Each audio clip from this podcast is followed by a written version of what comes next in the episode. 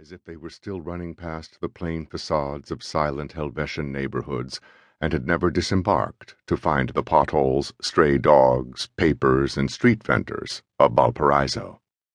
In any case, the illustrious Almagro and Ruggiero would have to be patient, Cayetano Brulé concluded, as he adjusted the knot of his tie, which was bright purple with little green guanacos, and waited for the waitress, a pale goth girl with jet-black hair and black clothing who wore a Kanye West-style headset to communicate with the kitchen. He unfolded the local newspaper and read on the front page about the defeat of the long-suffering soccer team, the Wanderers, the slashed throat of a model in the gardens of the Viña del Mar casino, and the alarming rise of unemployment in the region. This last piece of information didn't surprise him. The decline of Valparaiso was no secret. In the nineteenth century, it had been the most important and prosperous port on the Pacific.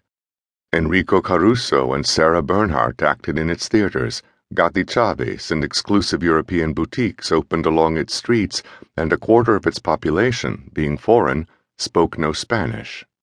But a ferocious earthquake on the night of August sixteenth, nineteen oh six, devastated the city and buried more than three thousand of its inhabitants under the rubble of buildings, houses, and mansions, all in a matter of seconds. That same night, thousands of people abandoned the city for good, and those who remained began, from that moment on, to live by evoking the splendor and glitter of the past, the beauty of the disappeared city, convinced that in some not-too-distant future a miracle would restore the march of progress. But just one day short of eight years later, that same progress dealt them another brutal blow, the opening of the Panama Canal, which was celebrated on August fifteenth, nineteen fourteen, and strangled Valparaiso. The bay became desolate overnight. The warehouses in the port went empty, the cranes stood still on the wharf, and the bars, shops, and restaurants closed their doors forever, casting employees, whores, and pimps into permanent unemployment.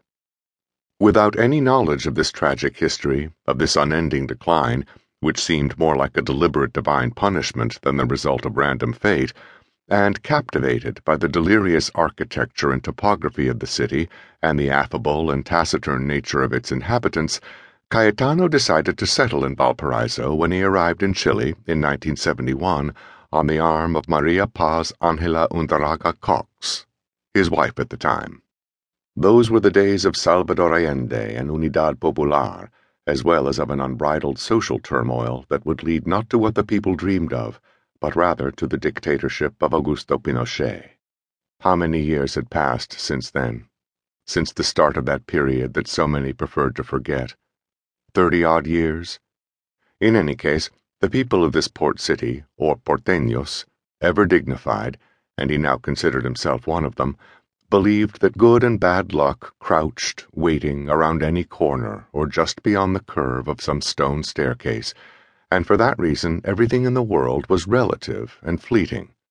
For Porteños, accustomed to climbing and descending hills, existence was like their city. At times one soared joyfully, trusting the wave's crest, and at times one lay depressed and unmoving in the depths of a ravine. One could always rise or fall. Nothing was certain. Nothing was forever. No circumstance was permanent. With existence came uncertainty, and only death had no room for change. For that reason, and because he was an incorrigible optimist as long as he didn't want for bread and coffee, as well as an occasional cold beer or glass of rum, and despite the fact that work opportunities were scarce for a private investigator in this city at the end of the earth, which had now become a respectable exporter of fruit, wine, and salmon, and where more and more families were acquiring second cars, vacationing in Havana and Miami, or getting into limitless debt, he didn't mind making the owners of A R N A wait. Sixteen years earlier, in nineteen ninety, the Chilean people had regained democracy through peaceful protests, and now, in this supposedly gray and conservative country, where not too long before divorce was illegal, the president was a divorced woman, a single mother, and a socialist, not to mention an atheist.